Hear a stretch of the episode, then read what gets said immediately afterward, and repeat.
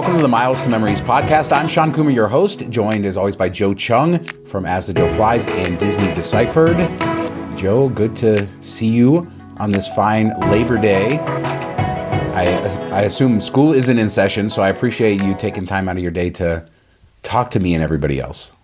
Yeah, that's correct. And this is a audio medium, although uh, if you want to check out Sean's face, you can check him out on youtube.com slash Miles to Memories for the M T M Vegas show. But I see you are sporting some Miles to Memories merch. I don't I don't know if I've seen you wear this before. It looks pretty good. Actually, I did have uh, several shirts made, and this one was a mistake because it had the logo in black and it was supposed to be white, and I just threw it in my closet and never wore it. So I just popped it out today. So yeah, that, that's what it is. It looks nice with the black. I don't know. Maybe you should. Yeah, no. I, well, it's the old logo though. We have a new logo now, so I got to get new shirts made. So it's uh, retro it's, though. You know, you can keep them yeah. all, and then you can sell them as like retro shirts later.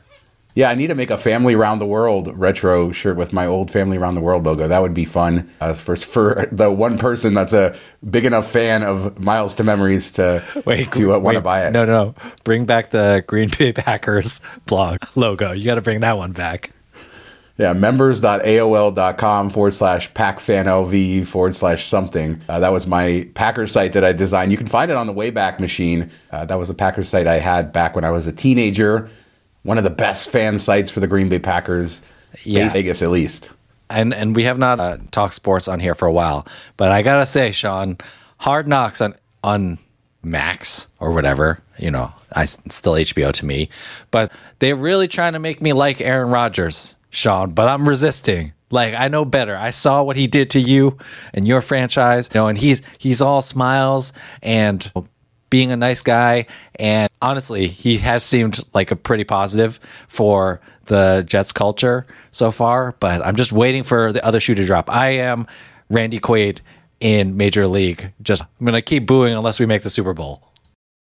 Aaron who? I'm not I'm not exactly. aware of this person. Exactly, exactly. So yeah, it's uh, it's an interesting year for football. I, I, you know, as a Packers fan, I'm a little nervous, but we'll see how it all turns out. But you got to rebuild sometime, right? And we've had such a great run, and hopefully our new quarterback will be wonderful, Mister Love. Hey, man. Yeah, the Jets been rebuilding for forty years, so you know you gotta you gotta start sometime. Yeah, I feel like a lot of Packers fans who kind of grew up, maybe even younger than me. Well, I started, I became a Packers fan because of Brett Favre. The year he became a starter, and that was really the beginning of the you know renaissance of the Green Bay Packers after twenty, thirty years of being terrible. So anybody who's like me or younger and started, you know, rooting for the Packers anytime after that, we really haven't had a big run of bad seasons. So we're just hoping that we can pull three Hall of Fame quarterbacks in a row, and we'll see how that all goes. But yeah, everything going good for your Labor Day weekend. Here in Vegas, we had crazy rain, lots of flooding. If you were on social media and saw anything related to it, I think it, nationwide people were seeing it, and I got stuck in storms a couple days, ended up having to like shelter in Home Depot during one of the storms, and it was crazy, but the weather was fantastic. If you were in Vegas this weekend, like I woke up this morning, Joe, and it was seventy degrees, and that just doesn't happen even in early September. So I'm happy after we just died this summer being at home for some good temperatures. Heading to Vancouver this weekend for the M T M Diamond meetup. Looking forward to that. Should be beautiful weather there. And Vancouver is one of my favorite cities in the world. I've only been there a couple times, but it has just this very like international flavor. The geography of downtown Vancouver is very interesting, beautiful place with the water. And I can't wait to get back and, you know, share that experience with other Miles and Points crazies this weekend. So I'm looking forward to that. Flying Air Canada there. I couldn't get a, like a Saver Award. Kind of hurt me. So I got a direct flight on Air Canada, but it was like twenty thousand uh, Aeroplan, I think. But in first class, which was actually cheaper than the the economy award. I was feeling a little guilty about that. Do you do you feel guilty when you over-redeem? It seems like a flight to Vancouver shouldn't cost me twenty thousand miles, but first class, I think it's probably okay. Yeah, that's what, two-hour flight for you? Uh, closer to three, like two and a half, I think. Yeah, that's not too bad then. And um, yeah, I do like it when yes, I, I guess I do feel bad, but it always feels better when it's like in first class instead of, even when sometimes you're in these weird situations. I mean, sometimes it's like really bizarre and like economy is twenty-one thousand and first class is twenty. But even when it's like economy is like eighteen point five and first class is like twenty, I'm like, especially, you know, you're going for, you're going for business ostensibly. Well, actually, and also ostensibly. So it's like, spend the extra one point five K or whatever it ended up being. But, you know, I think twenty thousand for first class is not too bad, especially buying it last minute. And then Aeroplan is another, although you may have transferred membership rewards over, but I find it's always a program where I am afraid that I'm going to have orphan miles there because it's not going to be the first program that I use. So I think good on you for using them, even if it was a transfer.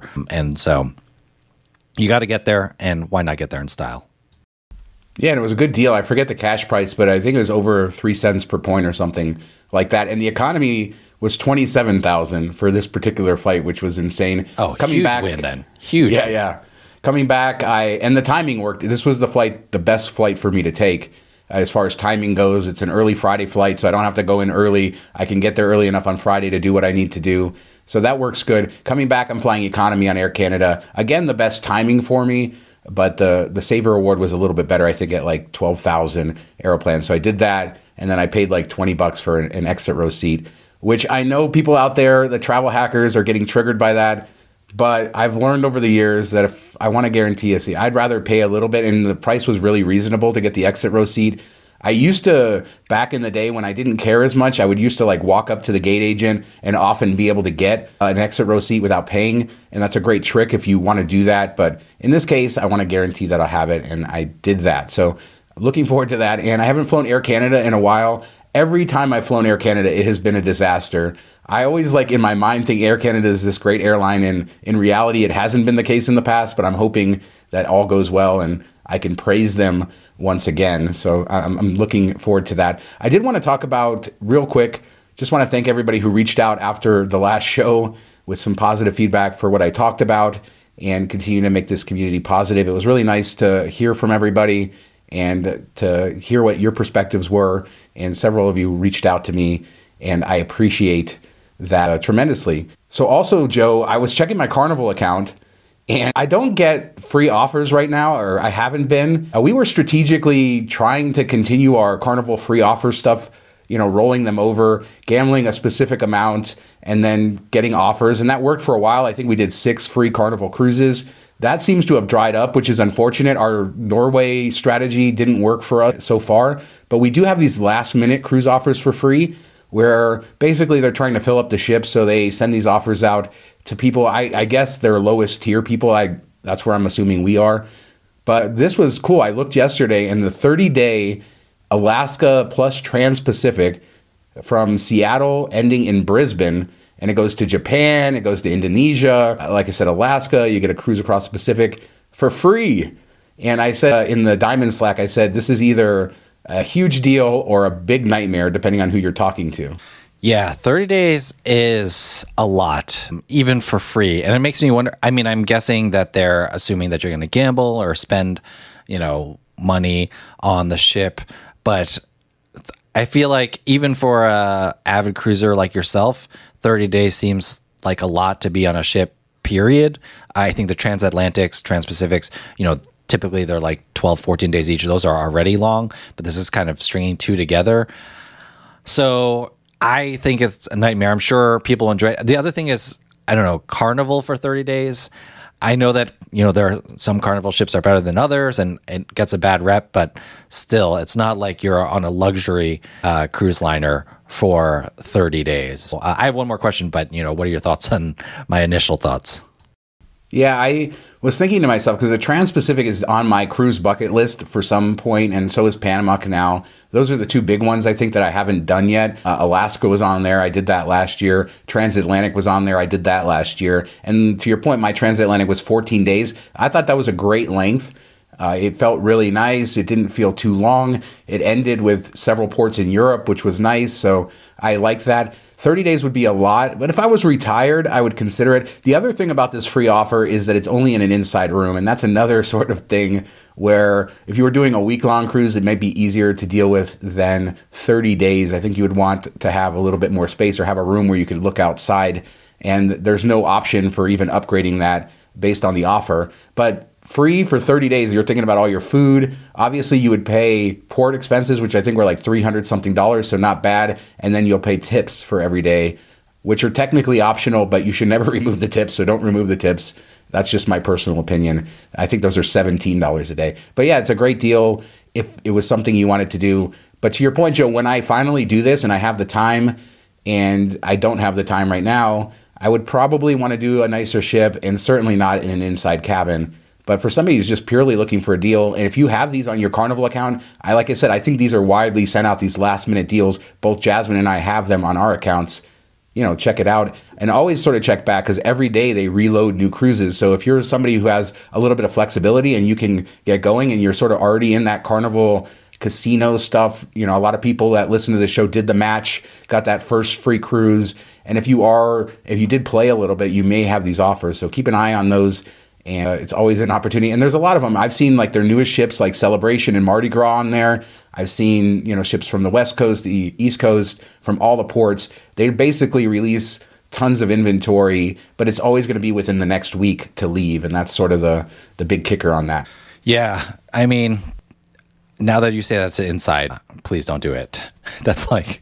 I was yeah. never going to do it, to be fair, because I, I just know, don't I know, have a month to take off. But I mean, if you're going to get an inside cabin, then you might as well. Don't like they sometimes sell berths on like container ships uh, to, you know, go across. Uh, you might as well, you know, go for that full experience. The other thing I was curious about is like, I know some cruise lines, they'll have quote unquote thirty day cruises, but you can also have people book seven day like parts of it, like for example the Japan portion to Brisbane or whatever, like you could just book that half. So I'm curious, does Carnival do that? And I think that's one thing just for people, if you're getting into cruising, to kind of keep an eye out for. Like sometimes they say that it's a twenty-one day cruise, but there's also a seven day option, which is part of the same cruise overall.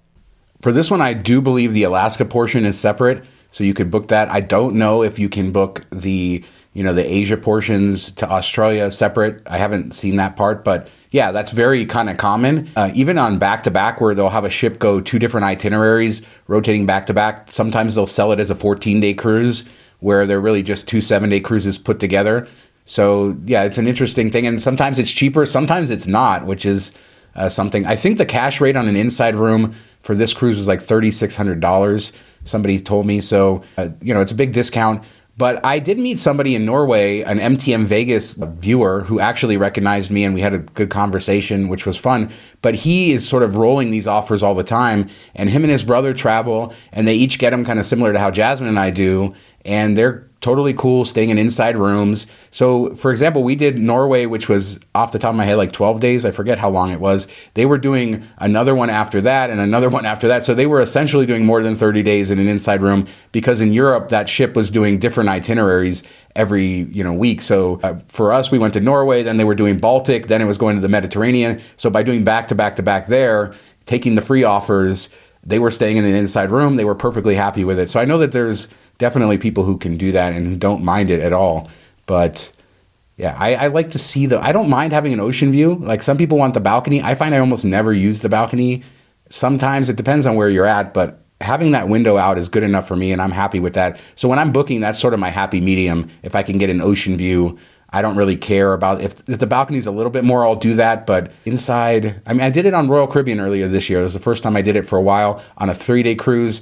I would never hesitate to do it inside on a short cruise, because you're out and about. You only have a couple days to see the ship.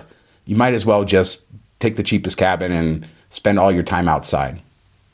Yeah, for a short cruise, um, definitely, I think inside, especially on like a three-day cruise, if you, If you are exploring the ship, you're not in your room except for to sleep anyway. I do, like, I feel like balconies, it's always tricky in Alaska, because if you have it in Alaska and the weather is good, then I feel like even though it's like a huge premium, like I think I feel like Alaska cruises are where they up the prices on the balconies for all cruise lines the most. But if the weather is, you know, and it's always raining in Alaska, but even if, as long as it's not like raining into your face, like you're going to have amazing views and it's nice to sit out on the balcony. But if the weather's bad, then you're just going to totally regret um, having sprung that extra money for the balcony. So it's always like a, it's a real crapshoot for Alaska. Um, and so we were lucky when we did, um, we had a balcony and the weather was awesome um, for pretty much six out of the seven days. But, you know, I, I feel like it's always a risk. Yeah. In Alaska, if you can get a balcony and it's affordable to you and, and works, you're definitely going to get great scenery. Uh, if you can't, you can go up to the deck. And like you said, the ga- the weather is a gamble. You brought up like container ships, Joe. It reminded me back when we were backpacking in two thousand eight, we had that double entry visa to China, meaning that we had to leave and come back. And my original plan for that was for us to take a container ship from a cargo ship from China into Japan and then back. And the reason for that was back then, there was really no cheap flights between China and Japan. This is even in two thousand eight. Basically, post-World War Two, these countries hadn't gotten along, and the aviation industry had very limited flights between the countries, so it was crazy expensive. Nowadays, you have budget carriers, and the flights are very cheap to get between China and Japan. So what I ended up finally doing was finding a, a really cool flight from Hong Kong to Los Angeles, because this was at the end of our trip, that had a free stopover in Tokyo, and it was on American, and it was like five hundred dollars one way, and then I went to Mongolia instead. But I kind of regret not doing that. It would have been a cool experience, and I mean, with an eight-year-old traveling on a cargo ship across to Japan, but, you know, the things that we think about but don't do. Well, you're definitely like, I, I think the regret there is you're definitely too old now. Um, no offense. And, you know, when you were talking about the whole guaranteeing an exit seat and things like that, I really think that, you know, lifestyle, life cycle effects really do come into play, because I used to gamble all the time with, like, you know, getting the correct seats or my seat, you know, talking my way into this or that. But at first I used the excuse of having my kids to say that, like, I want to make sure I know what seats I'm going to have so that I just, it's just one less thing to stress out about.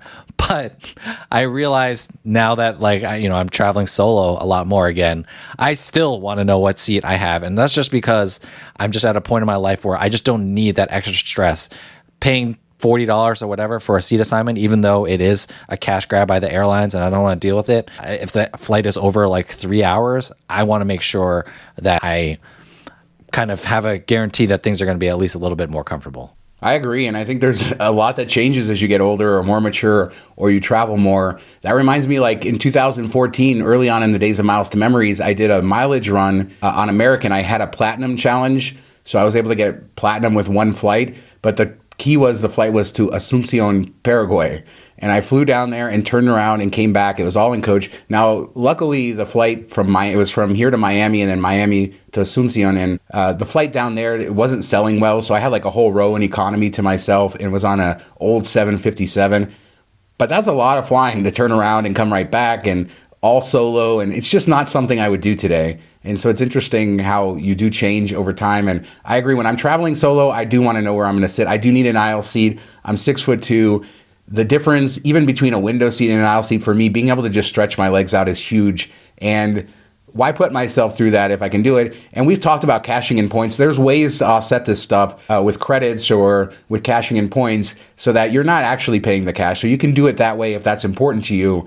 But yeah, I think a lot of people in this hobby, and I feel like I started here, not just in this hobby, but just in life with deals and everything else, you're trying to maximize everything at the expense of lifestyle, you know, benefit. And then you sort of, as you get older, learn to sort of spread that around and balance that out. And miles and points help with that. And yeah, it's, it's crazy to see. I did other mileage runs too, and I just like shake my head at the thought of flying. I almost once flew to LaGuardia just to try the Centurion Lounge. Uh, it was a one-day round-trip flight, and it was a connection in Dallas, which was bad enough. Dallas got delayed, and so I basically went to the agent and said, well, I had a really quick meeting in New York, and then I was going to fly back. I'm going to miss that, so can you just send me back to Vegas and give me give me original routing credit for my original ticket? So I got the miles for what I was going to fly, and they did that for me. But That's insane, man. Who flies to LaGuardia from Las Vegas, turns around the same day just to try out a Centurion Lounge? Of course, this was in the days when, you know, there was only a few of them. Yeah, I have only done one mileage run ever, and I don't even remember, like, I can't remember if it was, like, for Mosaic or it was, like, a bonus forty or fifty thousand miles or whatever, but it was on JetBlue, and it was Boston to Nantucket. So uh, you can take a ferry from Boston to Nantucket in an hour. So it was like a, I mean, I think we were in the air for like twenty minutes, and I did, and and, and still, you know, I was never a mileage run guy. And so still, I was not willing to do that myself. I did it with Bob Dwyer from Milenomics. It was a really pleasant flight. You know, we sat down on the way together. We got out. We walked around on the tarmac in Nantucket for a little while. I think we had to exit and then come back through security. Like at the flight back, left literally fifty minutes after we got there. And that's the only time I ever did a mileage run. And I'm, I, I feel like when I was younger, it might've been fun to do that mileage run stuff, but I, I just, I couldn't even handle it then. I, I really could not be bothered with it now. There is some camaraderie in that. When I did that Paraguay flight, there was, I think, seven people on it doing a mileage run. Uh, of course, all the other people were executive platinum, and they were just trying to requalify for status, and I didn't have any status at that point, so they were all upgraded to first class or business class. I think they used upgrades, and I was stuck in coach, but it, they were all like nerdy people, and we were all talking about it, and it's fun with the camaraderie of all that. And, you know, it's insane for to have a group of seven people on a plane all flying around. You should have seen them in Paraguay. They didn't know what to do with us because we were all turning around. I also regret not staying there, but I just didn't have the time. And, you know, so we just basically transited the airport right back. They had never really seen that, didn't know what was going on. Uh, it was a little bit of an ordeal, but yeah, fun times. And, you know, all the crazy things we get into uh, with travel. This week, Joe, this week, Benji talked about lounges. He had an experience at the Hilton in Roanoke, Virginia, or the DoubleTree there, that made me remind, that reminded me about how terrible lounges have become in the U S. In this particular case, with his diamond status, he was given lounge access. He was also given his thirty dollars food and beverage credit, which you get uh, at U S properties as a Hilton Diamond. But in the lounge, it basically says, if you buy lounge access, we'll give you these vouchers for drinks and food and stuff like that. But we're not providing that in the lounge anymore. And basically, if you're a Diamond member, you're out of luck. That kind of upset me a little bit, because isn't the perk of lounge access a perk of your status? So you should get whatever somebody pays for that. You should get the same thing. I get he was getting his thirty dollars food and beverage credit. And then I talked this week with P D X Deals guy. He was just up to Hyatt Regency, Lake Washington, and their lounge was one of the best in the country. I mean, the first time I stayed there several years ago, the lounge had a roast pork dinner that was like phenomenal. I've never had such a good meal inside a U S-based lounge. And he unfortunately was saying that they cut way back. They're not really doing service. They are serving like an appetizer from the restaurant next door. And I wonder, like, are these lounges ever going to come back? Are we ever going to get that? It's not like lounges in the U S were ever great before, but it seems like they're like just going to reopen the spaces, give us limited stuff. But if it's a benefit of your status, then you should get whatever somebody who pays for it gets. Yeah, it's super confusing, actually. And just in case it's not clear, um, definitely read the article. But it's like he just had access to a space. So it's just, you know, and all there is in the lounge is, in the past, you would expect there at least to be some kind of crummy spread of food, crackers or like bags of chips or something like that, but there's nothing there. And so, you know, I do agree with his line, which is, why does Hilton even bother with the lounges? Like, what's the point of even having it there if you're not gonna have, like, because I don't know, I guess some people like to have a change of scenery, but if I am in my room, like, I'm just gonna work in my room. I guess maybe if you have a roommate, you want an executive lounge space, but it's it's t- basically a common area that only certain people can use. And actually, my other question is, why would anyone even pay for that? You know, if the ex- executive lounge floor. So it's it's all pretty odd. And we've talked about before how like a lot of the Hyatt Regency lounges are never coming back. And I think this is just another one of those examples where I think in three, five years, yeah, most of these are going to be gone.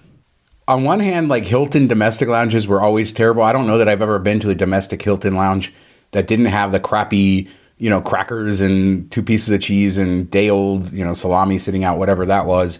So it's not a huge loss there. I just feel like if you're going to offer, the, if you're going to sell it and offer it, then you need to give that benefit to your uh, elite members. It's not a gift you're giving us. It's we've earned the status and, and we should get it. I'm more sad about like the Hyatt Regency, Lake Washington, and examples like that of really good lounges that, you know, they're still trying to operate, but not in the same way. You're not getting the same, you know, benefit as you did. So it's just a downgraded quality. And that's unfortunately uh, what I'm more worried about. There's not much we can do, but yeah, Hilton should do better as far as providing the benefit. And to your point, why not just open that up to everybody else? I, I wonder what the upgrade charge was to pay for the executive level, because most of these hotels, they'll have executive rooms, but they're the same rooms as a regular room. They're just on the same floor as the lounge. So there's no benefit there. In this case, they were giving some vouchers for food and drink. Is that worth more than the upgrade? I wonder. But it's changing demographics. And it doesn't seem like even with business travel seemingly back that the economics are working, or they've chosen not to do it. And I think largely they've been an afterthought anyway. So as long as we get nice international lounges, whenever I leave the country, I'll be fine. And Hilton does have some really nice lounges in Europe and really, really nice lounges in many of their Asian properties. So as long as that's there, I'm I'm good with the with it. And I do like the food and beverage credit. I did not like it when they first announced it, but now it's grown on me, gives me flexibility. I'm not a big breakfast eater usually, so then I kind of force myself to eat breakfast. Now I can just use the credit throughout the day. So I've come around on that. I hope that actually stays long term. Do you think that at some point they'll get rid of it, or you think it's just it's here to stay? Because it's still only in the U S. Yeah, I, I think it's here to stay. It just feels like all signs are pointing to that. And so, you know, it's just something, the game evolves and we're just going to have to learn how to live with it. So speaking of evolving, Priority Pass is raising their fees. Devolving, for, Sean. Okay. Devolving. Devolving. Uh, they're raising their fees again for access to lounges. So if you have a credit card that has Priority Pass access, you would get that for free. Depending on which card you get it for, you might just get it for yourself. You might be able to get guests. Some cards allow, like the Sapphire uh, Reserve, allow you to get restaurants as well. American Express doesn't allow that. So there's different rules, but they all have a charge if you go over your limit per person. And I think it used to be twenty-five bucks before COVID, if I remember right. It's thirty-two dollars as of now, going up to thirty-five dollars October first. I would say this is a huge deal, but then I've never once paid an extra guest fee at a Priority Pass lounge. In fact, I have so many Priority Passes uh, that I feel like I waste uh, opportunities all the time with them. But I just use the one that has two guests. There's three of us traveling, and I haven't done it. But if you do pay a lot, it's going up even more. Yeah, I don't think people typically will pay for this, especially with, you know, how Priority Pass gets handed out like candy. But it is, I'm always paranoid. And I started labeling my cards with permanent marker to know which one is which. But before I did that, I was always paranoid that I would use the Priority Pass or like grab, because I don't keep it in my wallet all the time. So I was afraid that like in my last minute packing, I would grab the wrong Priority Pass and I would get charged the guest fee without even knowing because I grabbed the wrong one, which is why I started using permanent marker to write on the back of them. In fact, I don't even get the Priority Pass. Like nowadays, if I get a new card, I don't get the Priority Pass from that.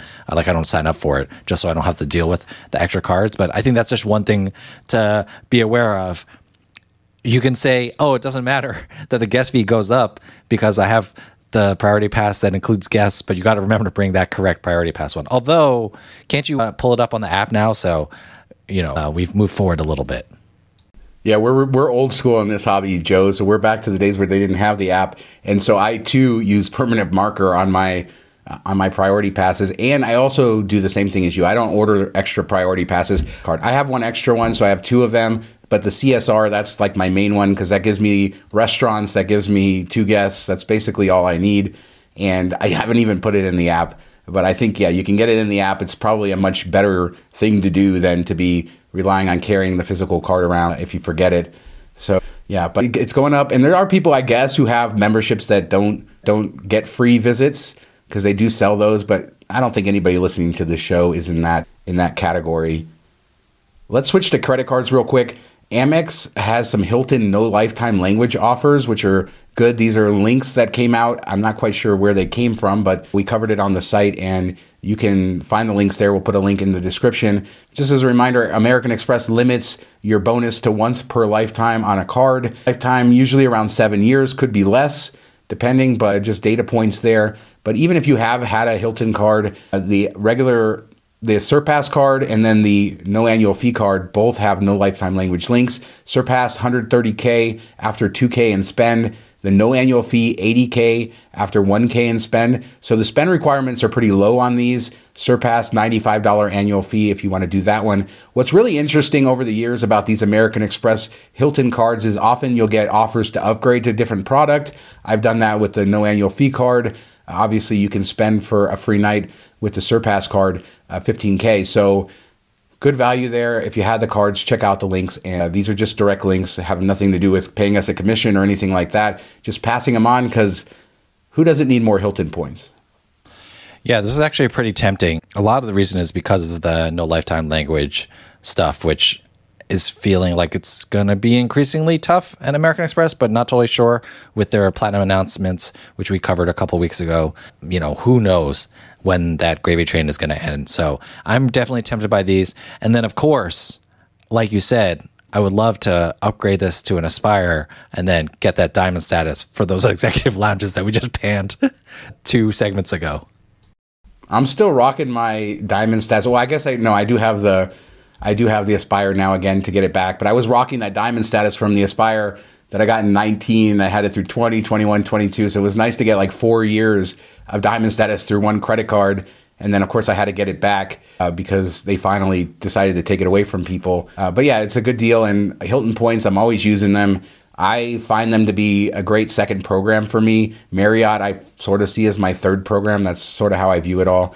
And I'm always happy to do Hilton points, and especially in Asia and all that. So we'll put a link in the description to the article. Just wanted to point those out.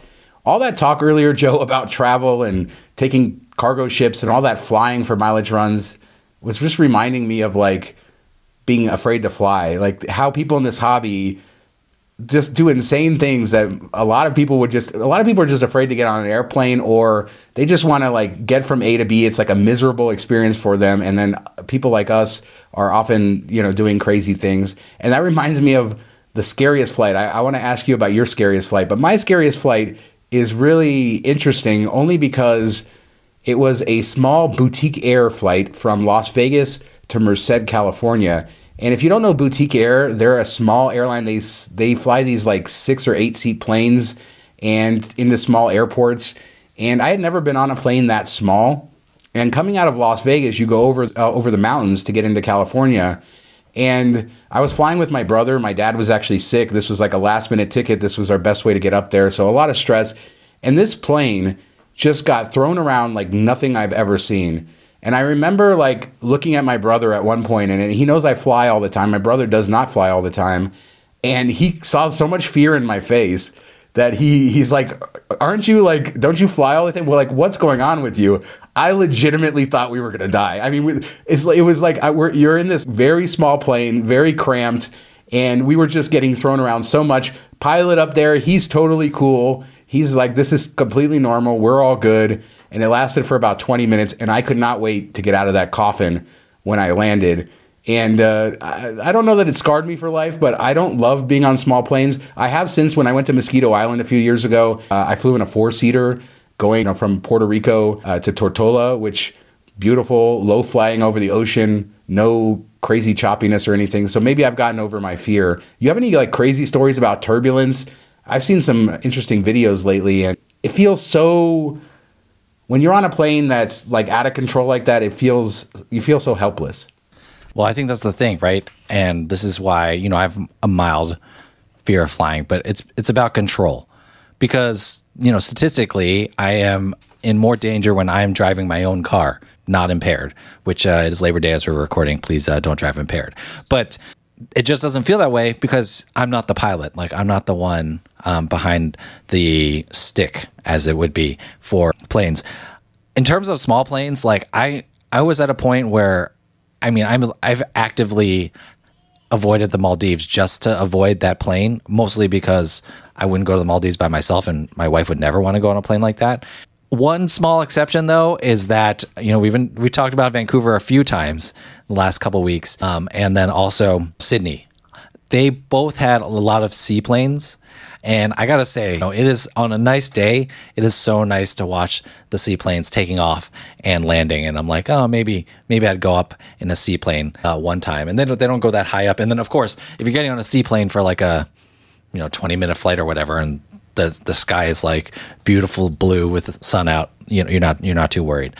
So that is my thoughts on small planes. Otherwise, yeah, if I had been on that plane that you were on, I would probably never never get on a flight again uh, with a small plane. Propeller planes in general are a little bit scary.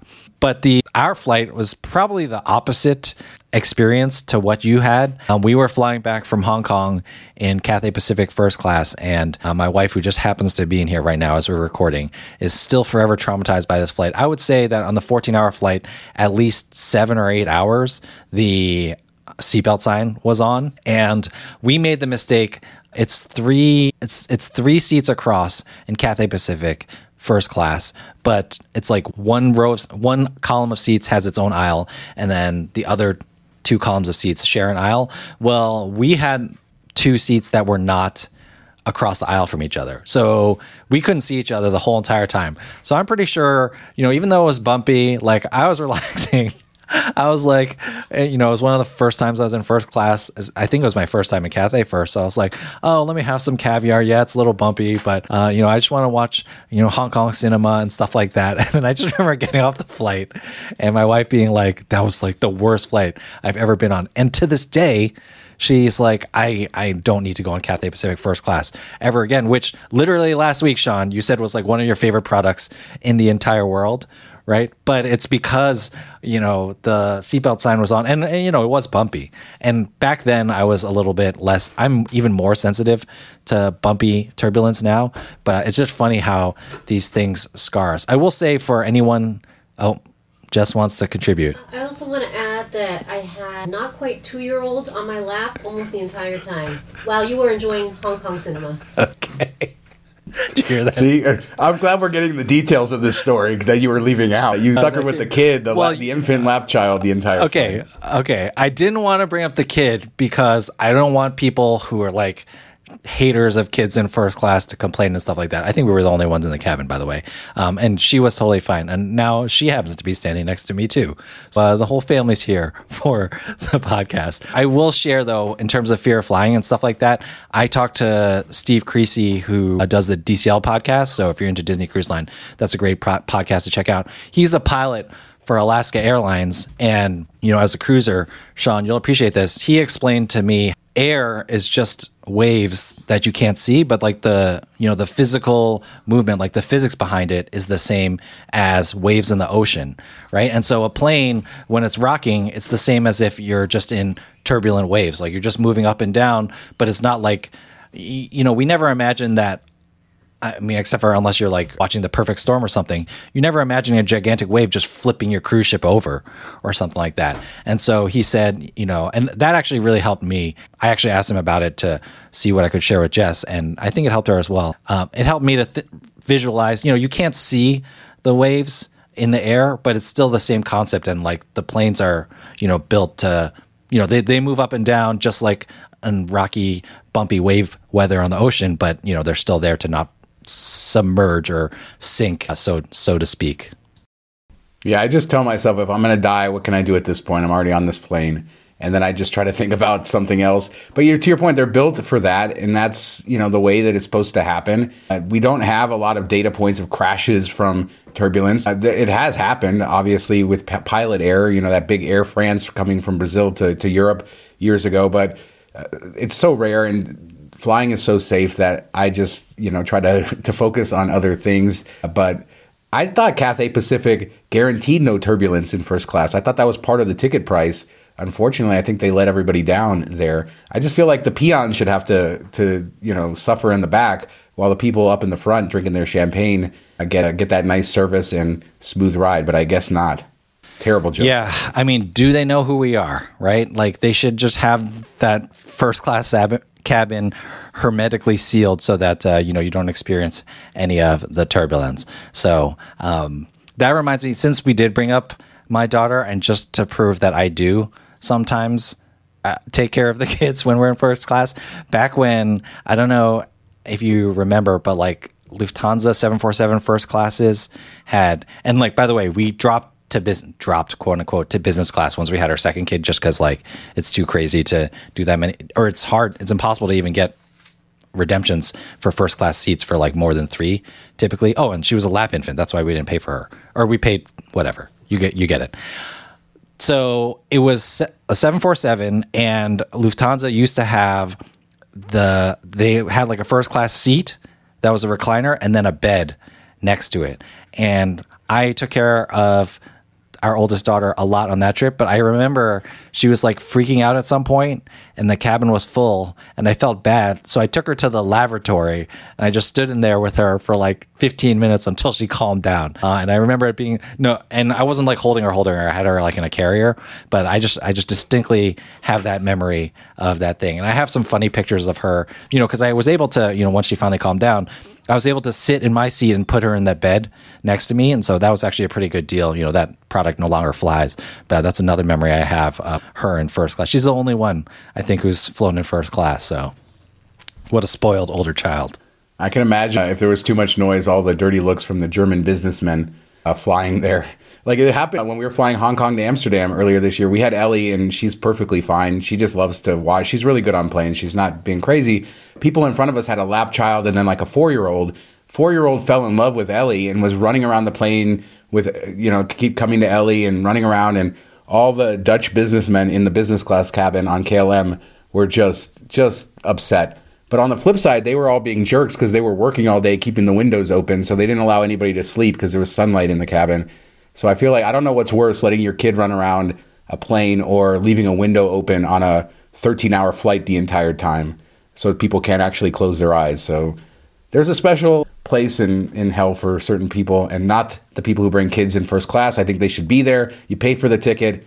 You do good. You know, kids are going to be good sometimes, bad other times. Just get over it. That's what noise-canceling headphones are for, you know. I feel like everybody who's upset, have have you never taken a kid in on a plane? I've taken a kid on a plane. So if somebody else's kid is acting up, I'm like, well, I've done that. Maybe I'm not doing that right now, but uh, it's okay. And it's cool to be able to share that with your kids, man. Why? Why? If, if you have the opportunity with po- points or it's miles also, or whatever, let's do it. Yeah. Yeah. And it's also very expensive, by the way, to take a lap infant in first class. It's like one thousand dollars because you pay ten percent of the cash fare or whatever. So um, last thing on this, if you, you know, actually whether you hate or don't mind kids on planes, it's like no one likes kids crying on planes, but it's just kind of fact of life.